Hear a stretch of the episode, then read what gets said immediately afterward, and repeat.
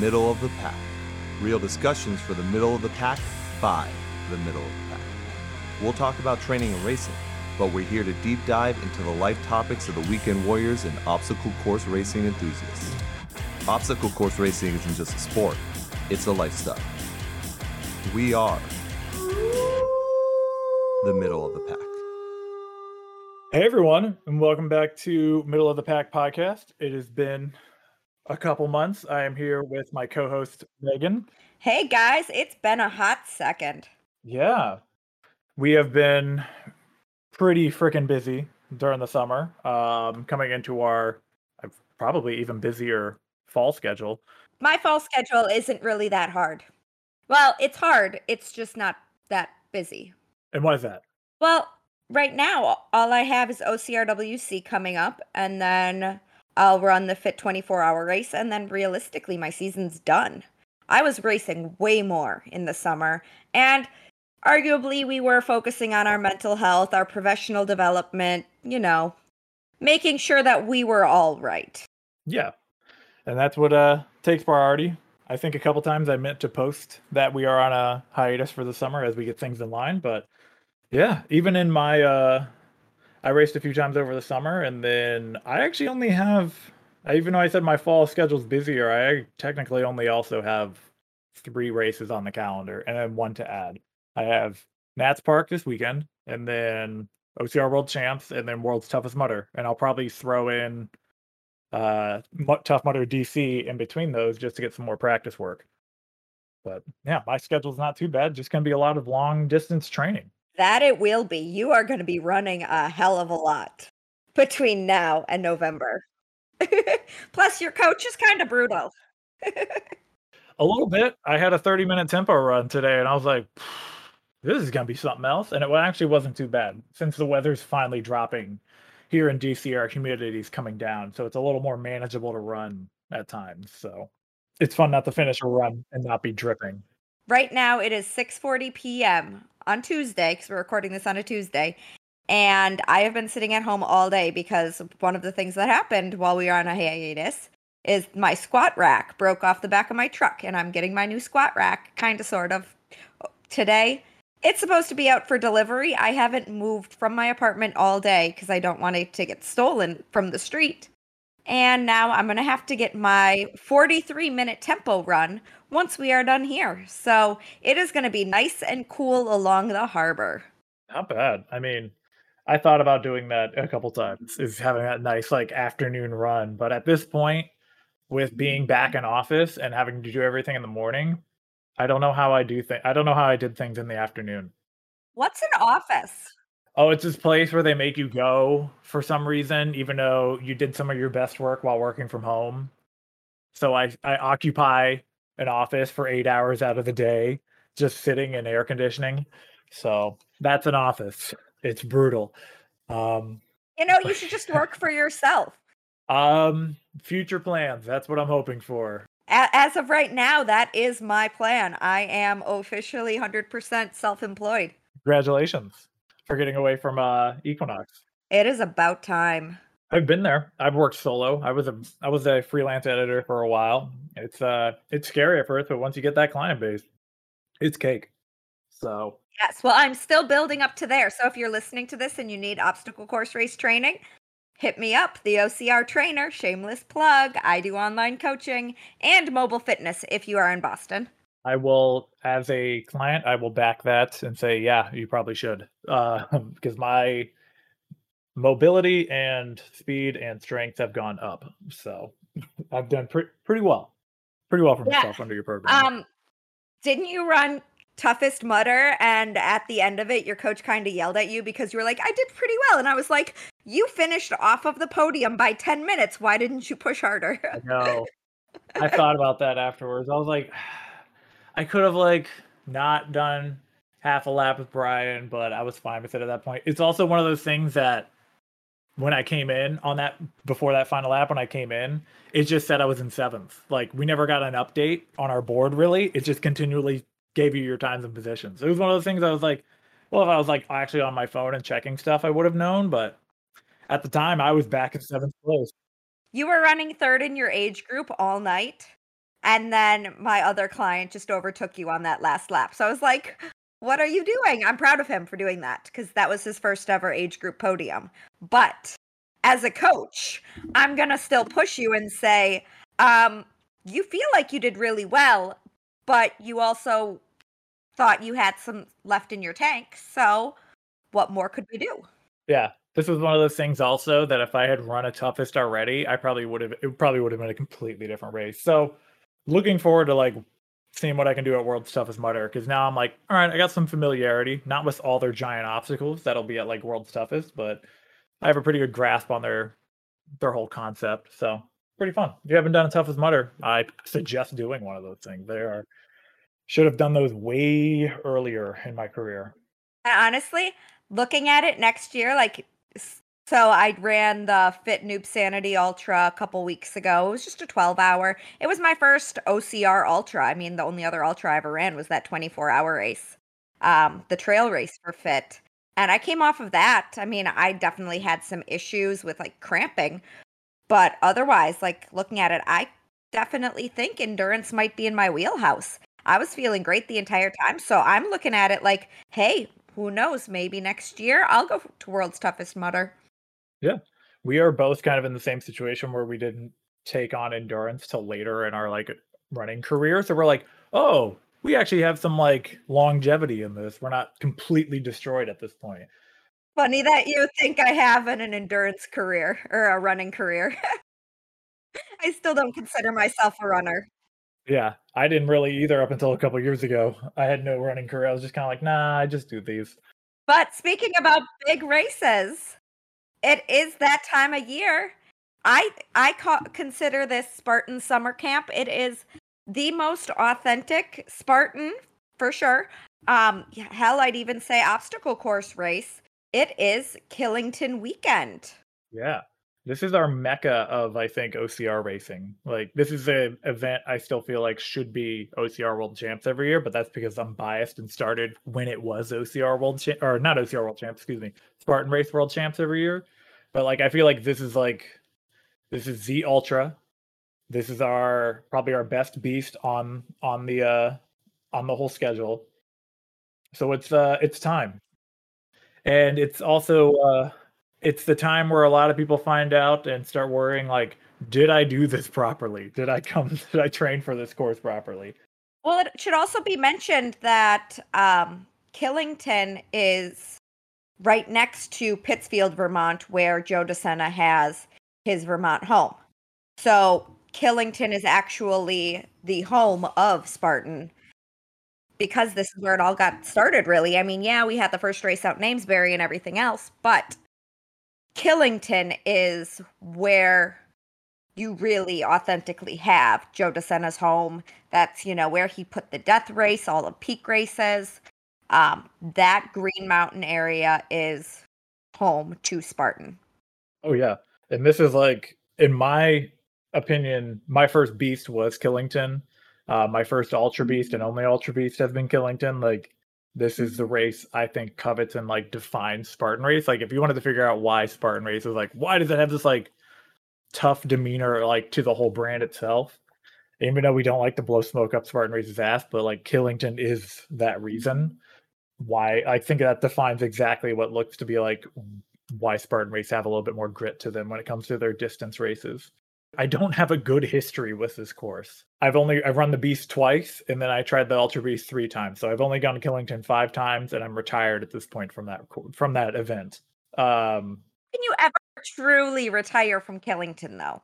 Um, it's gonna be one of those things where it's like it'll I'll probably do it for a last hurrah, or if whenever Matt decides to go for the Killington Ultra again, I'd probably try it again. You hear that, Fatty Matty? You got to come out to Killington, run that ultra.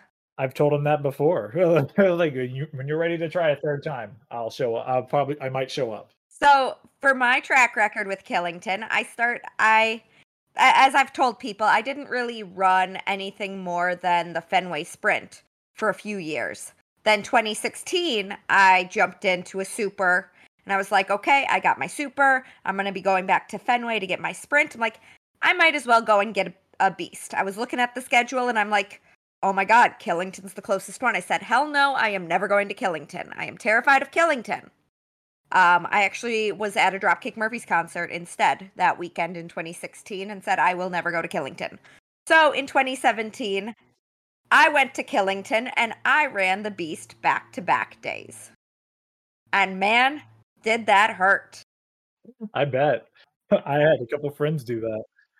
2018, I went out and I age grouped it, and um, I just absolutely loved every second of it. It was so phenomenal. 2019 went back, ran it again, came off that mountain and said, You know, I think I'm done with Killington. I don't know that I have anything left to prove on this mountain. And then I'd also always told myself I'm only going to run one Spartan Ultra. If I'm ever going to run a Spartan Ultra, I'm only going to run one. It's going to be Jersey because I want to make sure that I earn my buckle, but I also like don't hate myself enough to run Killington. So then when I was like, "Eh, I'm done with Killington. I have nothing left to prove on Killington." I was like, "You know, I think I want to Ultra Killington." But then, you know, last year my sister was going to get married on Killington weekend in Ireland this year um, with OCRWC so close to Killington. I can't risk that. Um, next year, we anticipate OCRWC back in Stratton, not too far after Killington.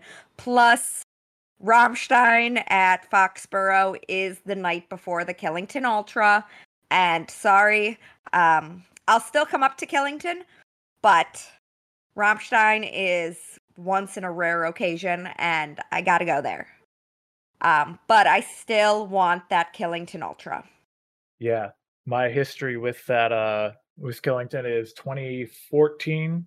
Went up there, ran in the championship heat before you had to qualify for it. You just got to step in there. So ran that. Um, that was my first beast. 2015 and 2016. Wait, 2015 ran it. So that was the founders race. That was a shit show. Um, just in general of them building that course, that was a shit show that's when they had a rope climb that I could literally just run up and just touch touch the top of that thing and we got to keep going. Um 2016 first DNF uh didn't make it to the cutoff. Uh was 2 to 3 weeks post PT with uh, plantar fasciitis, so I don't know why they cleared me to run for that, but uh didn't make it, but did it with a friend and we got farther than we would have without if we didn't have each other. Uh, 2017, blacked out at Olympus towards the end of the first loop. Uh, called it quits because of exhaustion, just in general. 2018 finished, but had very bad dehydration. Probably should have DNF'd that. well, ended up with memory issues off of that. Once I finished that ultra beast, I was done. I was like, I got, I got nothing else to prove. But I was very close to signing up last year when it was supposed to be the Ultra World Champs because I was like, 24 hours at Killington sounds like a pretty terrible idea. Should do it. But we didn't end up having it because COVID. So now it's out in Teller Road. And I was going to sign up for the super out there because, uh, like I said, my sister was going to get married on Killington weekend. And my family already told me I was not allowed to run Killington, take a red eye out to Ireland, then run, um, be in my sister's wedding. So I was going to do the super and then volunteer for the World Championships. And I was really looking forward to that. I thought that was going to be really awesome. But I have my own feeling on this whole 24 hour format for Spartan Ultra World Championships. Um, and we're not going to get into that today. But what we are going to talk about is more Killington stuff. Because, guys, right before we recorded this, and this episode was more of a Charles and I saying we really want to get the podcast back up and running. And Charles was like, "Hey, it's 2 weeks before Killington. We can talk about how to prep for the ultra." And I'm like, "No, actually, it's Killington weekend." so, we quickly put this together in the sense of saying, "Hey, let's do this." Um, we don't have any notes, but thank the Lord, Spartan decided to send out that race day guide an hour before we hit the record button. So we have all of the information that Spartan is going to give us on a Tuesday night before the map is released. So let's take a look at what they are about to go through for this um, weekend, it looks like so looking at that elevation profile, our ultras have 14,082 feet of elevation, which I'm actually surprised. I expected more. Wasn't it between 15 or 16 in 2019? Um, something like that. Because I remember my that was one of their most elevation, but that's because they did Bear Mountain twice, and they and well, we did Bear Mountain twice in 2018, but I think they did more. They found they found more mountain in 2019 somehow. Right. Which it should be mentioned. It looks like they're only doing the Ultra Loop once this year. And from what we can see on this little elevation guide where it lists the number of miles, we have what 30 miles, so we're not even getting a 50k. So really they could have they could have done Bear Mountain twice, gotten that 15 to 16k and gotten that true 50k. But again, Spartan miles. So we don't know exactly what it is. There very well could be a mile marker 14 for the beast. Um, and that would probably put it over that 50k for the ultras. It feels like it's handicapped in this event, but I mean, it's we're not truly surprised at this point after the Palmerton issue, but um and a lot of people DNF'd in 2019. They did, but I think that adds into the myth and legend of the Killington Ultra. That high finish percentages is something that shouldn't be expected. Uh because we do want I mean, we don't want this to be easy where you can just wander on, not train and do the course like our other co-host did in 2018 and finished ahead of me. Derek is a freak of nature. I don't know how anybody can just decide last minute I'm going to run the Killington Ultra, not train for it, be a sprint guy, and come away with a buckle. That being said, we Derek will be still on the podcast. We we, uh, we threw this one together, and he works on weekdays, so he works way too much all the time. But let's see. It looks like for the beast, they have 6,412 feet of elevation. So that might be a little bit more than we've had in the past. It says only like 13.4 or something miles based on this elevation guide. Again, I can't see it all that well. I'm looking at the information off of um, I Am a Spartan podcast because we, they didn't even put the race day guidelines up on the website yet. So, um, huge shout out to Scott the Fanes Knowles for that. Um, and then for the sprint, if you are listening to this and running out at the sprint on Sunday, you have 15,032 feet of elevation with about four miles. And hey, it looks like they're not just marching them up to the top of the mountain and right back down.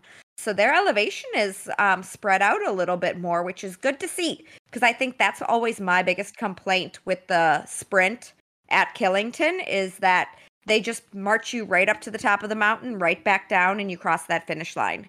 So good job um, for Missy um, designing that one for the sprint. It's nice to see that they're going to have a little bit of elevation here and there.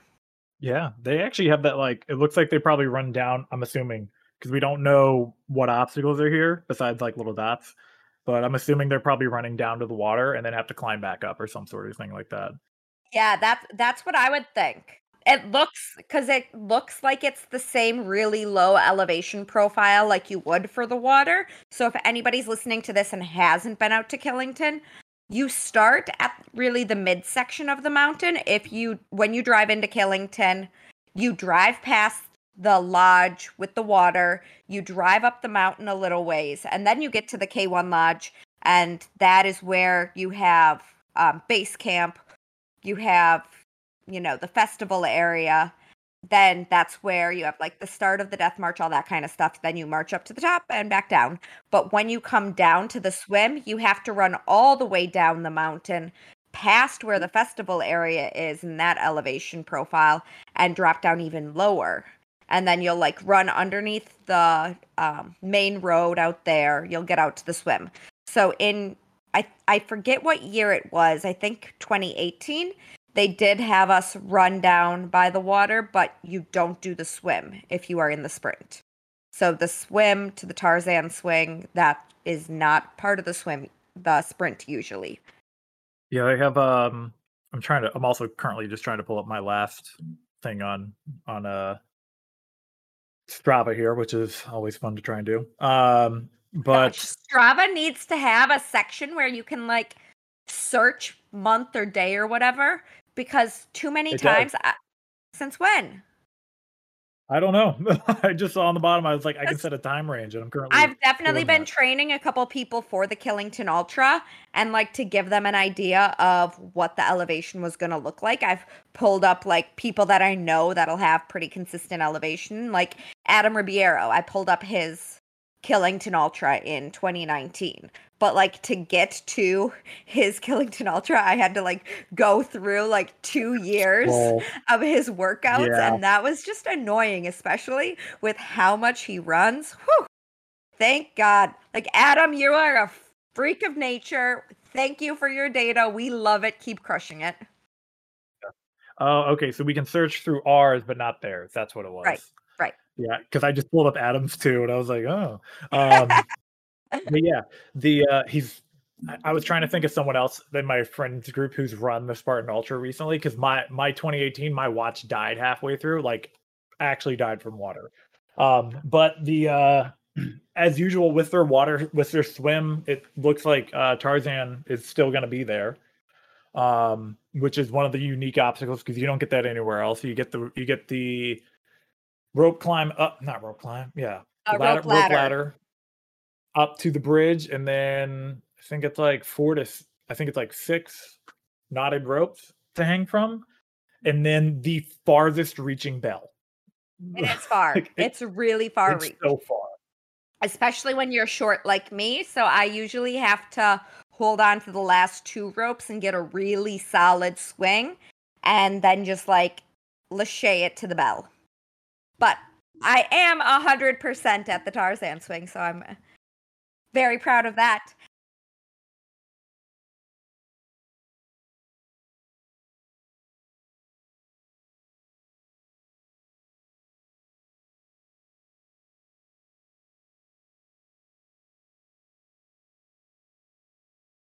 Right. But pro tip when you get to the ropes, look for the ropes that are very consistent across, that the knots are on all the same levels, because they usually do have a lot of lanes where they'll go from shorter ropes to longer ropes, and you are relying 100% on those knots. So if the knots are straight across consistent, you have a better shot of hitting the bell. Um, two hand on the ropes unless you absolutely trust your monkey swing. Even I barely ever hand over hand that. I hand I I mean I've always hand over handed, but I've never actually what I've done is with my long with my longer reach, I've always had a rope in the middle. So I'm going like I'm slowly re- I'm never both hands on one. I'm always one hand on each and just kind of slowly working through. Oh, there's been a couple times where I've been able to just like one arm, one hand it, but um, it's uh, you can't on the first couple because it's kind of same as when you have like a really muddy rope climb. You um you're going to have the wetness and the mud and everything else on the first couple of ropes because that's as far as people got. But then once you get to the later ones, then it's not as wet and your hands are going to be drier, so you can um, monkey swing across those.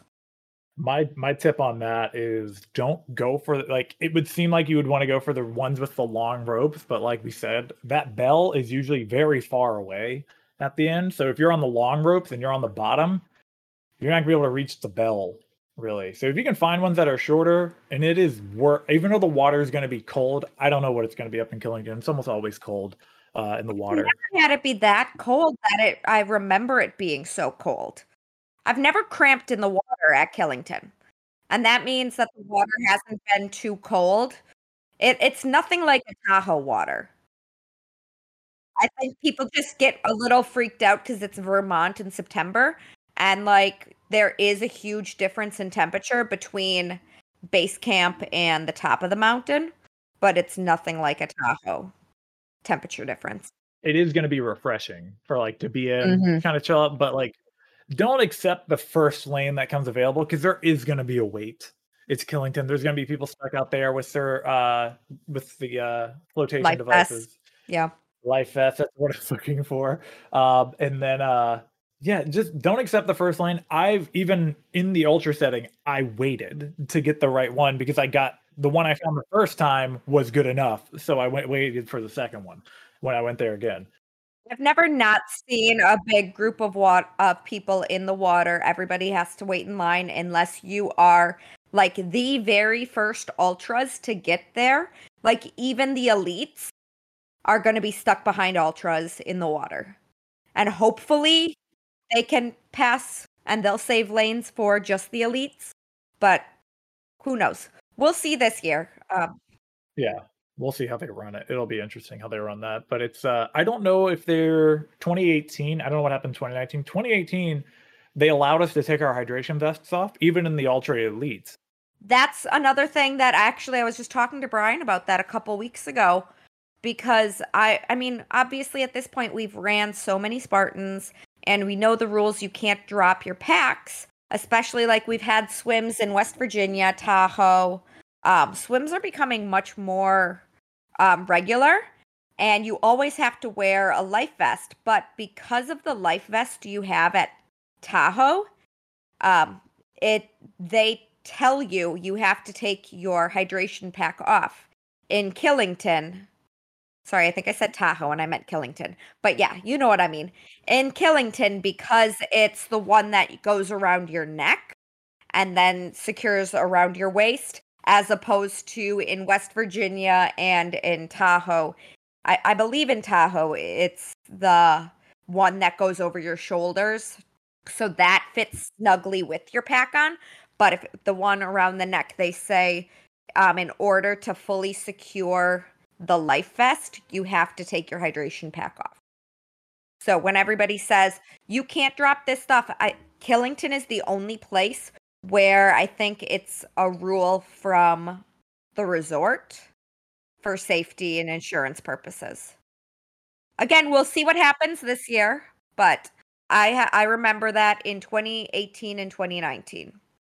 Yeah, definitely. Uh, don't take our word for it on that. The uh, when you get there, definitely check your rules on it because 2018 when I was running it, I remember getting up there, and this was the year Hunter was just kind of like Hunter McIntyre. Don't know that. Um, he was just walking around the event, but he was there at the bridge when we got there the first time, and I was going to put the life vest on, and the ref, not ref, volunteer was uh, saying like, "You don't have to wear your vest. You can put your vet pack down." This is the first time I've ever heard of this. And I kind of looked at them, and then I looked at Hunter, and Hunter was just like, "Do what he says." like, and I just like threw the pack off. I was like, "Okay," because I've never run a Killington where they didn't require it, uh, where they didn't let us take our packs off for the water. So, um, if they let you take your packs off, do it. It saves. It's it's so so much easier. saves your gear from getting completely soaked or losing food in the water swim, which I've done. Um, Sunglasses. glass. I've even though I'm a Goodr person, I've yet to fully do my race in my sunglasses because I will lose them. I, I have done races in my sunglasses, and knock on wood, I've never lost a pair. Thank you, Goodr. But yeah, that's the uh the swim. Embrace the swim because it's a refreshing point, especially for the ultras. Both times, a nice like rinse off lets you get cooled off a little bit because somehow it gets hot at Killington, and that's my biggest problem with it. Just being stuck out on those slopes in the heat can just take it out of you. But luckily, y'all are only they're only doing Bear Mountain once. Looks like just based on the map, it looks like they're doing Bear Mountain once. So Not the map, the elevation profile. We do not have access to the map yet. Um, but also looking at the elevation profile, it looks like they're doing the death march at mile three. yeah, How disappointing. I don't know if it's di- like it's disappointing, but at the same time, because it's usually like one of the final things. So you're looking at like a mile 11, 12. Well, it's been like 9, 10. I think 2018, 2019 was like 9, 10, and then you have that double black diamond coming down. It looks like they're coming down that double black diamond and around um, and going up the death march at mile three, which is very unfortunate.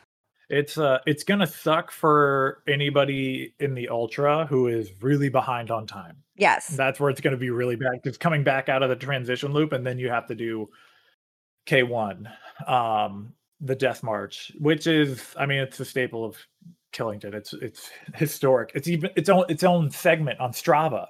it's, it's Hey, I was just there, not this past weekend, but the weekend before. Brian, Titan, and Brian's girlfriend and I all went out to Killington. Literally woke up at 5:30 in the morning, drove up to Killington, did the death march, came down, went home. Um, so oh, yeah, fun. You did it once. we did it once. Fun six-hour drive for one trip up the death march. Um, Brian's girlfriend doesn't. Um, she's not big into hiking um she doesn't run like she's not into racing like Brian and I are. So we went out and did the death march. I felt great. There were segments that I was running and I was like, this is amazing. I didn't really need to stop. The only times we stopped was because like Titan was like, eh, maybe I don't want to be doing this right now. Or else then like Megan was struggling with um her foot choice and everything else. Um, so it was a little slower, but like I got a full Killington segment death march because of it. And yeah, I like being back on it and training on it. It is not as hard as I remember it. And I think it's because I am so used to it being mile 9 10. I'm not used to coming in fresh for a death march. And I feel like a mile three death march, you're coming in really fresh. So you know, it, it's not going to have the same allure of getting to the top of the death march and having all of the New England Spartans there cheering you on, giving you shots, giving you hugs, saying, oh, you just have to go down the mountain and you're done. Like, no, you're death marching and then you have 10 more miles. And that is going to be the worst part. Oh, yeah. It's like the thing with the death march was, well, it's obviously hard because it's long. It has like five to a hundred different false peaks on it. Because every time you're like, oh, there's the top, it's not the top. It's really that bad, but that's because seeing it fresh, it doesn't it doesn't look as bad. When you're out on race day and you're like mentally depleted, it definitely feels a lot worse. It starts with that like single track kind of fieldy area where it's really steep single track with some like um rocks and roots and then you get more into the like the open field feel and then you have the plateaus not quite the false peaks there are a couple false peaks in there and then you're going through this like open field with plateau to plateau to plateau to plateau and then you have that really steep incline up to the top of the gondolas or else the around through the little trees and up and the road yeah it's it's one of those things that like when it's later in the race, it's a mental game. It's there to psych you out. It's hard. You if you st- like if you stop on it, really this is like a, a note for the ultra since you're going to be doing it after your transition.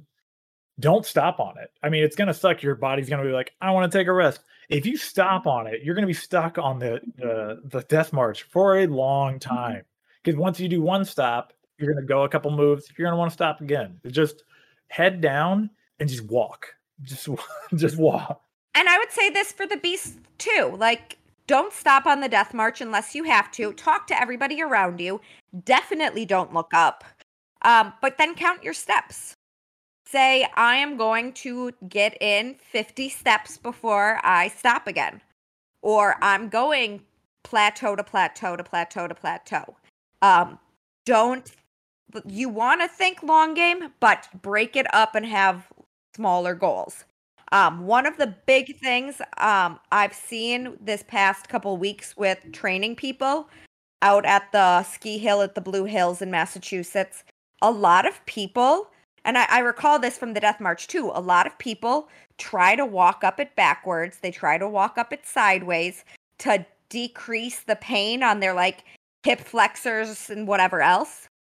But don't. Like, if you are walking backwards up a hill, you are getting an eccentric load on your quads. And I know a lot of people don't know what that means, but the eccentric phase of uh, exercise is what makes you extra sore. It's what leads to all of the overuse injuries. So it's going to put extra pressure on your knees. You are asking your quads to do a job they're not trained for because you didn't train your hamstrings and your glutes. So now when you need to use your quads to go back down the hill, your knees are going to hurt you even more and you're going to cramp in your quads and your adductors because you have already utilized all of your quad strength on something it wasn't supposed to do. So stay forward on that death march, lean into the mountain, get the hamstrings and the glutes firing. If your hip flexors are bothering you, if your back is bothering you, you need to stretch your hip flexors more. You need to get up on the midfoot the balls of your feet a little bit more because you're most likely heel striking, you're deactivating your hamstrings, your glutes, and you are putting all of that pressure onto your hip flexors and back. And this is where you really needed to be training your deadlift. You really needed to be training, you know, your hip hinging patterns, your single leg bridging, single leg squatting. I don't care about all of the bilateral squatting and the lunging you are doing. I want to see you doing all of your single leg um, hip hinging work. That is what is getting you up the death march. Not turning around, walking backwards, because that is going to be cramp city. My mistake for the longest time, like years past, was going up there. I mean, granted, stopping was my one of my major mistakes, but it was power hiking it. Which power hiking, yes, it works in short distances. Like if you're going to get up the next one, you can power hike up so you don't have to run it but you can't power hike K1. Like you, if you are, you're going to be over. You're to be overstriding. You're going to be cooking your quads. It's it's a little exhausting. I take I don't take tiny steps. I take like pondering steps, like where I'm literally just one foot in front of the other, consistent pace up, not overstriding, not understriding, and just going at one pace the whole way a lot of people end up heel striking a good amount when they're power hiking. You do not want to heel strike when you're climbing a mountain. If you're heel striking, you are utilizing all your calves. If you're using that full range of motion on your calf, you're also going to be using a good amount of range of motion from your hamstring that you need to be using for with your glutes to get you up. If you stay up on that midfoot a little bit more, keep your steps a little shorter, and think push down into the mountain, you are going to be using your glutes and hamstrings more than your calves and your um where your calves and hamstrings overlap. Anytime I power hiked, it was that problem where I, I wasn't heel striking, but I was ex- over exerting myself at that point for no actual benefit. I was just in my head. I think I thought I was going up the mountain faster, when really I was uh, I was kind of putting a little more strain onto my legs than I needed to. Um, I've developed I've developed where I said I have like this nice pondering stride, and it literally is like head down. I have my hands behind my back, like I'm questioning this whole decision. like, but it's just because I don't want to look. I just want to look at the ground and slowly work my way up. If I can find people to talk to, I can. Last time I went up, I uh, talked with Katie Purcell because we were both on stride with each other. So we just slowly walked up K1 at a consistent pace and didn't stop. And then once we got to the top, we just parted ways on whoever's pace was going. I don't remember because I don't remember a lot of that race because I had mass, I had really bad dehydration issues, so I don't remember a lot of the second half of that race. Um, but uh, that brings me my second major stressor for this. Dear God, stay hydrated on this course. Um, I have had so many issues in the past with dehydration on other races and this one.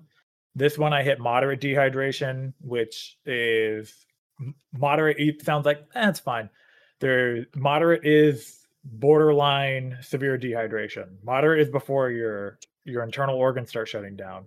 Good sign of your moderate dehydration is happening is if you stop sweating.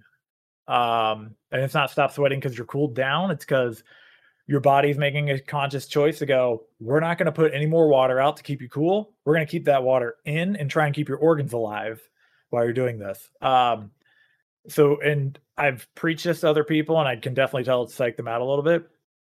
It's you really you will know when your body stopped sweating, and it's not because you've cooled down. You will realize like I haven't had any water. Why am I no longer sweating? It's because you're you're facing dehydration, and it's not a point of no return. It's just a good idea to really stay on top of that. But since they're not doing that ultra loop twice, they're pretty well set up to have hydration on course. But the main tip for that is anytime you come across some water, fill your bottles if they let you. If they don't, I still fill my bottles. Um, I don't know what the COVID rules are with that. I like with it now, so it could be a different rule, but fill your bottles if you can. Uh, get as much water in you as you can. It never it never hurts to drink when you can. So it looks like right now there are 10 aid stations on the Ultra. The and I'm assuming that means the Ultra including the loop. So one lap of the Ultra with the loop. There are 10 stations with only 9 on the Beast. So for an Ultra, you add the 10 plus the 9, you're going to have 19 chances to fill up your hydration pack. There's going to be 3 on the sprint. Um, if you are using a belt or you have a hydration pack with the little water bottles or the little soft flasks, they are more lenient about refilling the soft flasks and the little water bottles than they are for the bladder. So there are going to be bladder specific refueling stations where instead of like the jugs of water, they're going to have like the big um, thing with the hoses um, you're they're only going to let you refill a bladder at the larger of the hydration stations, whereas um, they'll let you. They're more likely to let you refill the soft flasks and the little water bottles at every station. Again, don't quote us on that. Just from my experience in years past, when I've gone with just a nutrition belt, they've let me refill my like 10 ounce bottles at any station that I went to um, just because it's not going to take up quite as much water. Uh, but also, like, don't don't be a dick and like if you're refilling your bladder or your water bottles, don't use a cup and grab an extra water for yourself. Like, just use the one that you're refilling because that is still water for all the racers. Um, plus, that cuts down on waste. Um, but also, I hear a lot of people asking about if there's going to be fuel in terms of, you know, Honey Stinger is a sponsor or they've put out pickle juice or whatever else. Guys, if you have not figured out your fueling strategy as of right now, don't rely on what they're giving you out on course because you don't know how your body is going to react to it. All of your testing and your nutrition should be done. Only take electrolytes that you know and you've trained with. Only take fuel that you have trained with. Again, you should be eating about every 45 minutes when you're out on course. You know, make sure you have whatever mustard, pickle juice, salt tabs you want in the event you cramp. But don't rely on what Spartan is going to give you because they're only giving you things because somebody paid them to have that product out on course. Yeah, and it's definitely not guaranteed that that nutrition is going to be there all day because they run out. Of course, it's where it's like they'll give you shock blocks in the first lap, second lap. There's nothing there. Uh, I wouldn't. I definitely wouldn't rely on it. I mean, if you, especially if you can grab it when it's there, maybe. But I've never really taken it from them. Where I'm just kind of like, I've got my own gear. This is what I need, and it's gonna, it's gonna get me through.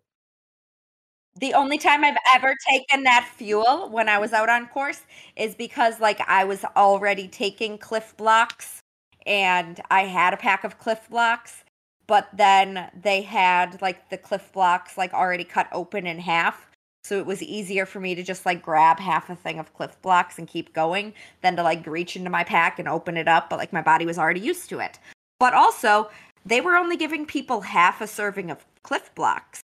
so many people thought that because they were only being given two or three Clif Bloks, that all they needed was every 45 minutes was like one or two blocks when really a serving of Clif Bloks or a serving of the honey stinger chews or whatever else it is a full package I had to tell a client who was getting ready to run Killington, you need more than one singular block every 45 minutes. It's a huge difference. So don't trust what Spartan is giving you out on course. They're trying to cut costs, but also give you something from their sponsor to hopefully sell more product.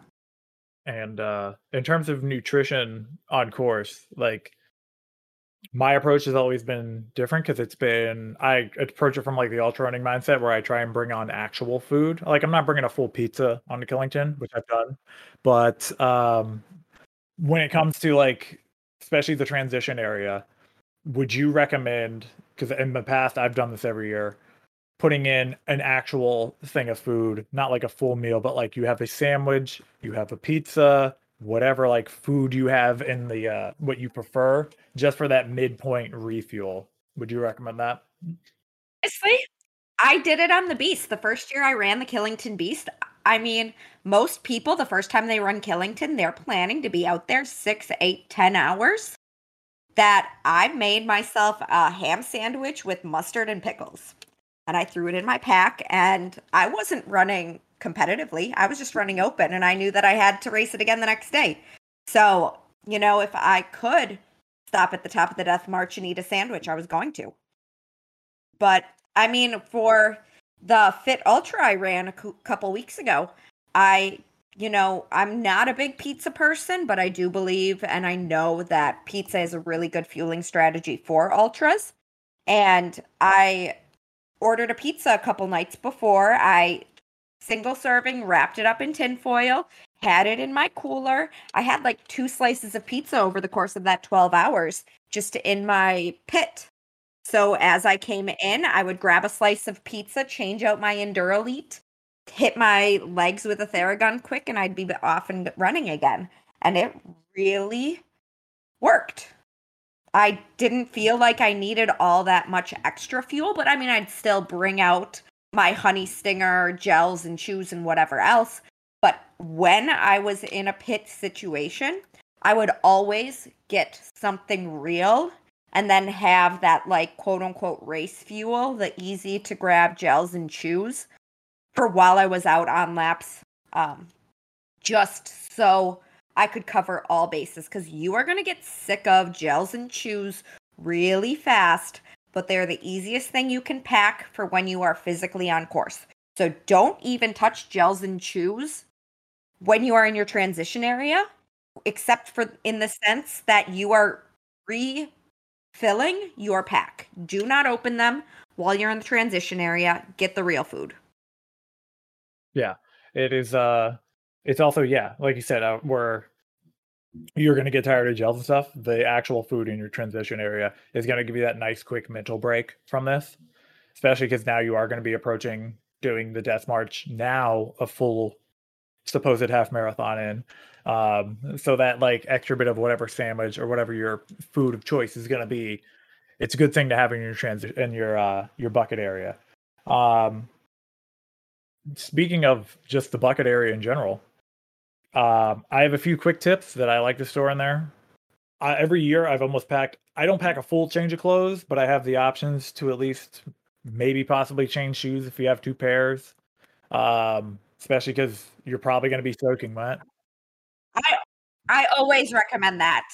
Always have a second pair of shoes for the ultra. Shoes and socks. Yeah, if you can quick change socks, definitely. I wear the toe socks, so that takes a little bit more time to get on. Um, so I have always just changed shoes, but I've even brought a change of shirt because it's it's Killington and I sweat my ass off, so I changed my shirt in there. If you have multiple bottles for uh for your hydration vest, prep the ones you're you can transition into, where you can literally just pull your old ones out and put fresh ones in, because that'll save you just a few minutes in transition time, and you don't want to be in transition that long. Um, I would say almost a max of five minutes, but um, that depends on what you're doing. Just don't. I wouldn't even recommend fully sitting down in transition, really, because you don't want to succumb to like sitting in there. Um, it's funny if you look at my Strava for that Fit Ultra and you look at my moving time versus my elapsed time, there's only a difference of like four seconds. And that's because I did not stop um, to sit down. I literally I had four bottles to swap out. I had three of them pre-mixed with Enduralite and then one that I could just quickly continue to refill with water. And I only went through those three bottles of Enduralite and then refilled the water one like two or three times. And that was it. So um obviously have like two and two or whatever else you need because you're only going into transition once as opposed to the lap races where you're just continuing to go in and out of your pit. But definitely don't sit down. If you sit down, you're not going to want to get back up. Getting extra bottles is something I'm working on for World's Toughest because that's going to save me a lot of time in transition.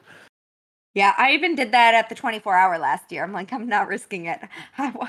and if you have a pit crew, they can be like refilling your bottles while you're out. Like, that's that's all their job. yeah. So that's why I have a I have a pit for World's Toughest actually. So we since we are talking about transition, we there there's a huge part of the Killington Ultra and specifically Killington that we really need to go over because it this is what gets everybody. And that is the course cutoffs. The very first cutoff of the ultra is that transition area. I know you guys are going out at like 6 a.m., 6:15, 6:30, whatever else. Um, there is a hard cutoff in the transition area. You need to be through, not just into the transition by two.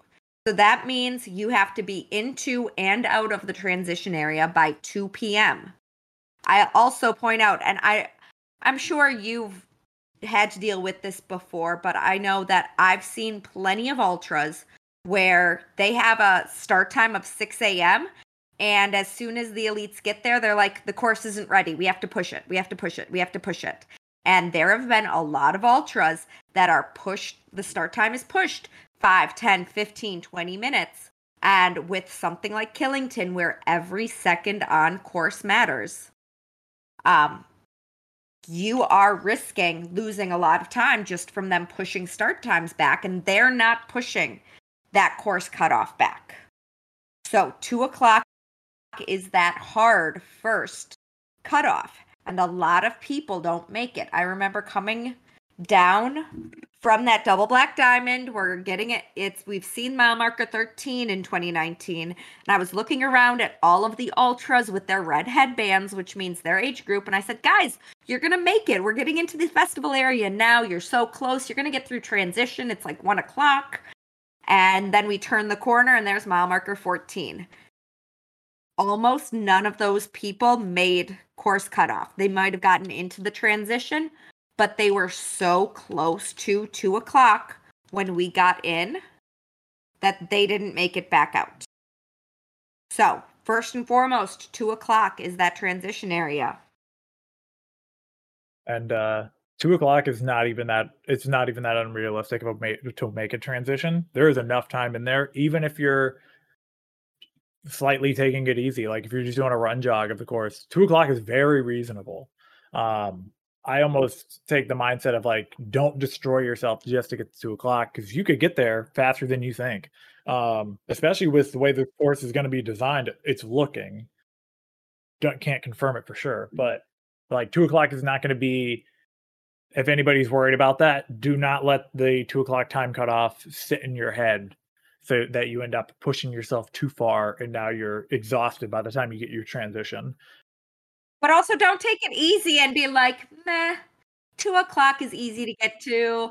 I'm just gonna take my time. I'm gonna sit at the top of the death march. I'm gonna take a shot. Like, um, I know that I ran in the, you know, first age group wave for the beast. So that went off at eight o'clock in the morning. And I I made that two o'clock time cutoff to get across the finish line, but it was very close a lot of people spent more time than they expected on that beast in 2019 and a lot of people didn't make that two o'clock transition time because they thought we were going to come down from the mountain see that mile marker 13 and go into the transition. And because they put that extra go up and so many people took their time when they saw mile marker 13 they missed that time cutoff. Outside of the two two o'clock one, I think really the only the only two major ones for your the course cutoffs to remember, especially coming into transition because it's the next follow up one. They say at 4 p.m. you need your headlamp. So if you're going into transition, technically at start in 2018 we required to have headlamps at the start. So you should almost always have it on you because um the sun isn't gonna be completely up um, I, I don't think it's going to be completely up at Killington at 6 a.m. So they've always um, required it.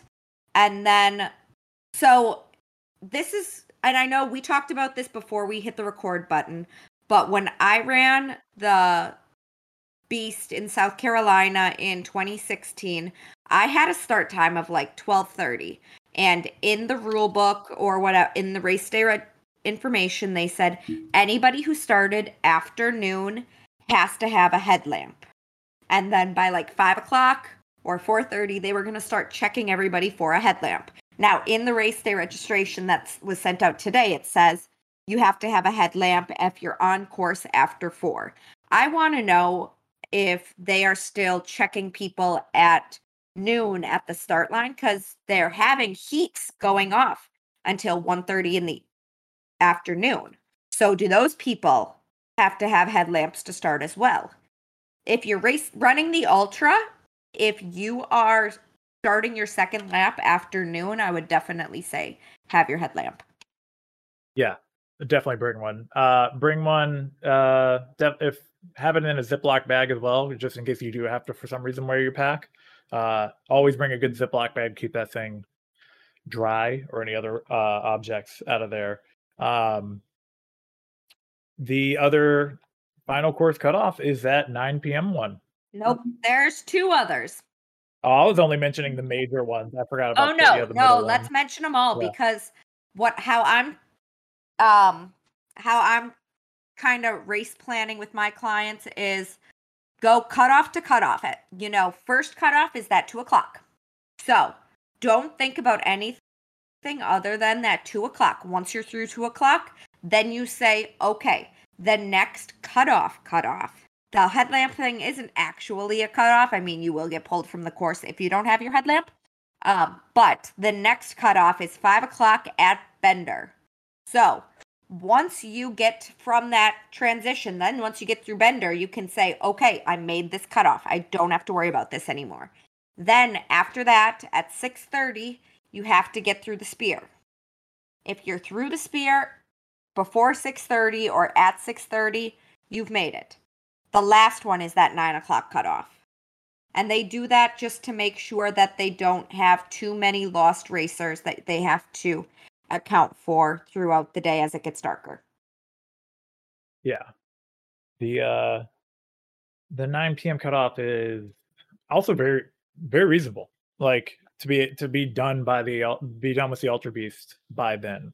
Um, to be done with the also even the Beast by then.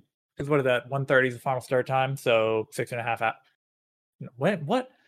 Um, eight and a half hours to finish that race.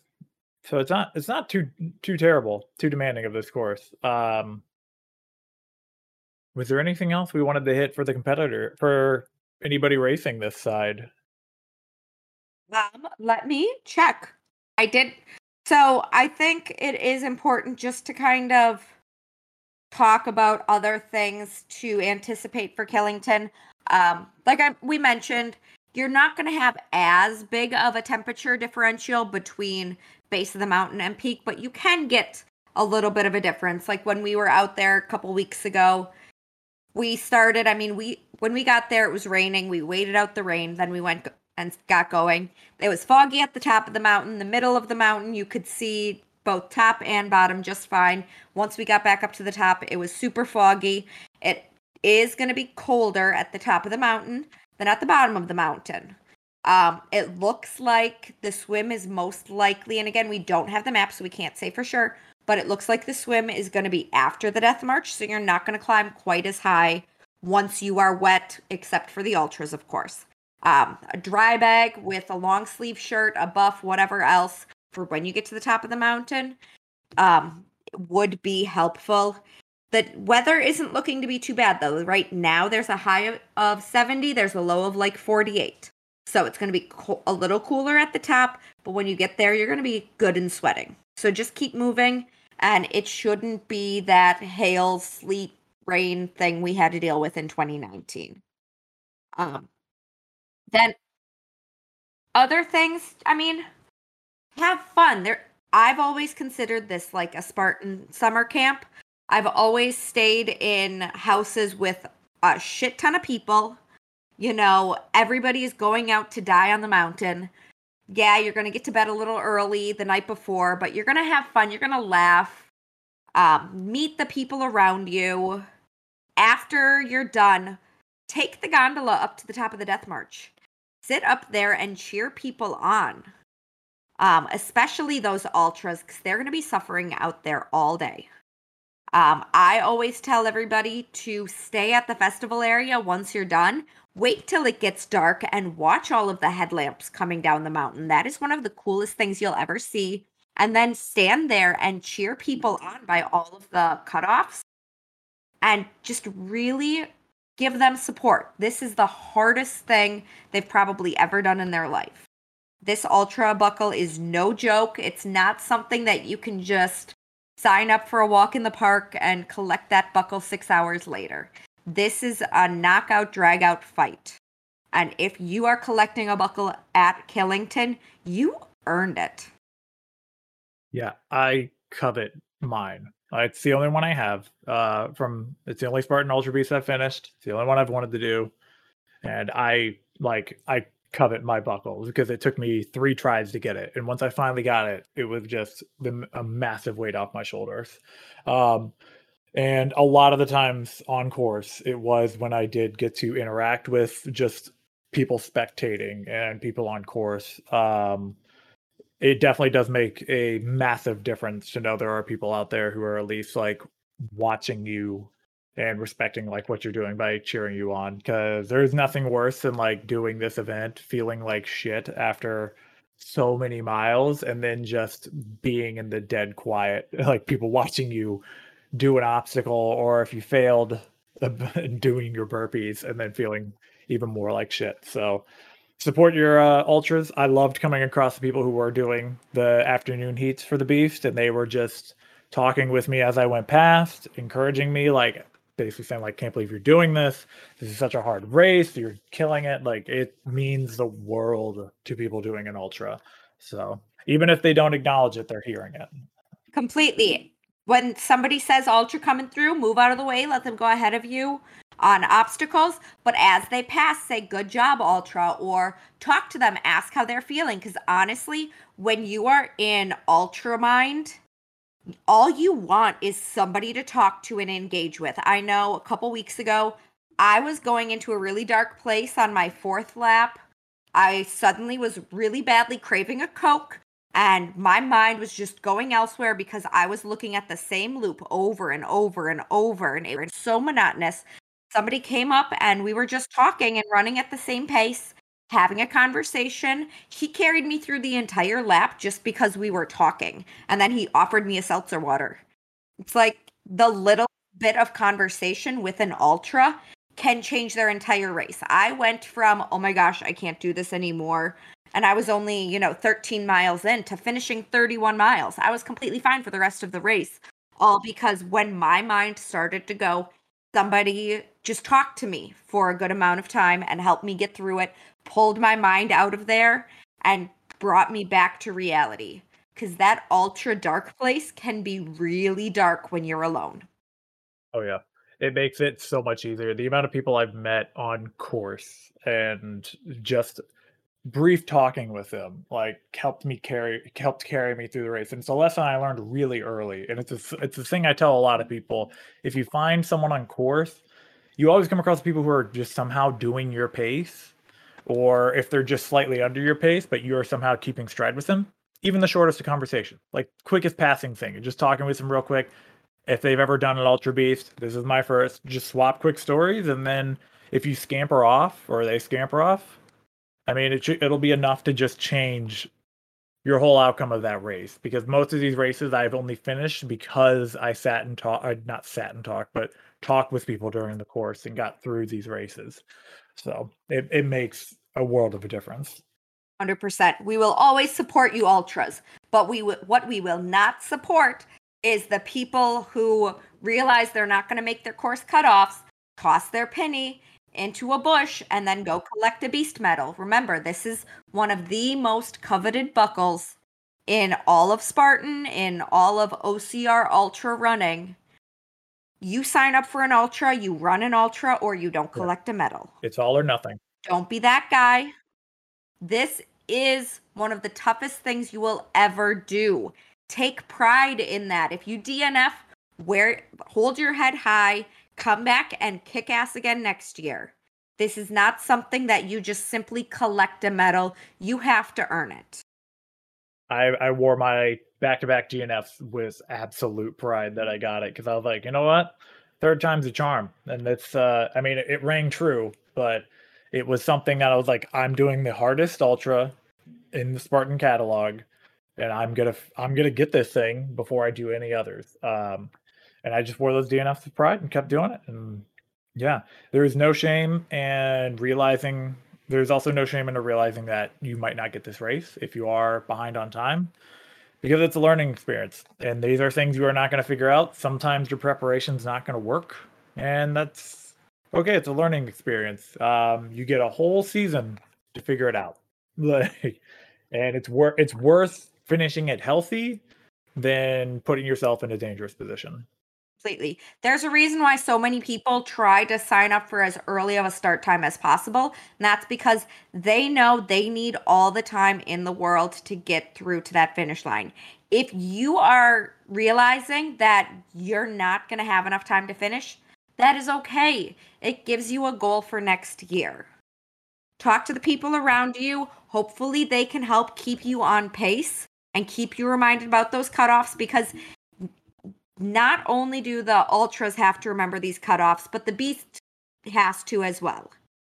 It's going to be a little bit easier for a lot of those beast people, but if you're starting at 130 on the beast, you're pretty much going with all of the people that just barely made it through the ultra cutoff. So you also have to be cognizant of those course closures so you are ahead of the curve and getting to that finish line before nine because they are not going to extend those course cutoffs for you.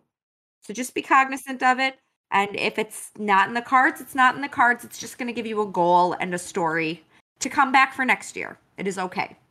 Like I've said, I am not running Killington this year. I'm sad about it, but I will still be out at Killington. If anybody has been following what's been going on on my Instagram. I have been selected and I am an obstacle specialist instructor now for Spartan. Um, I they called me. They asked if I could work the Killington race. I said, "Of course I can." They said, "Great. You're on the schedule." And then last week they posted and said somebody else was teaching it. Didn't tell me that. So I sent an email. I said, "Um last I heard I was teaching it. You gave me the code for it. Um, you said, great, you're on the schedule. They're like, oh, somebody else confirmed you are our backup. I said, uh, but you told me I was going to teach it.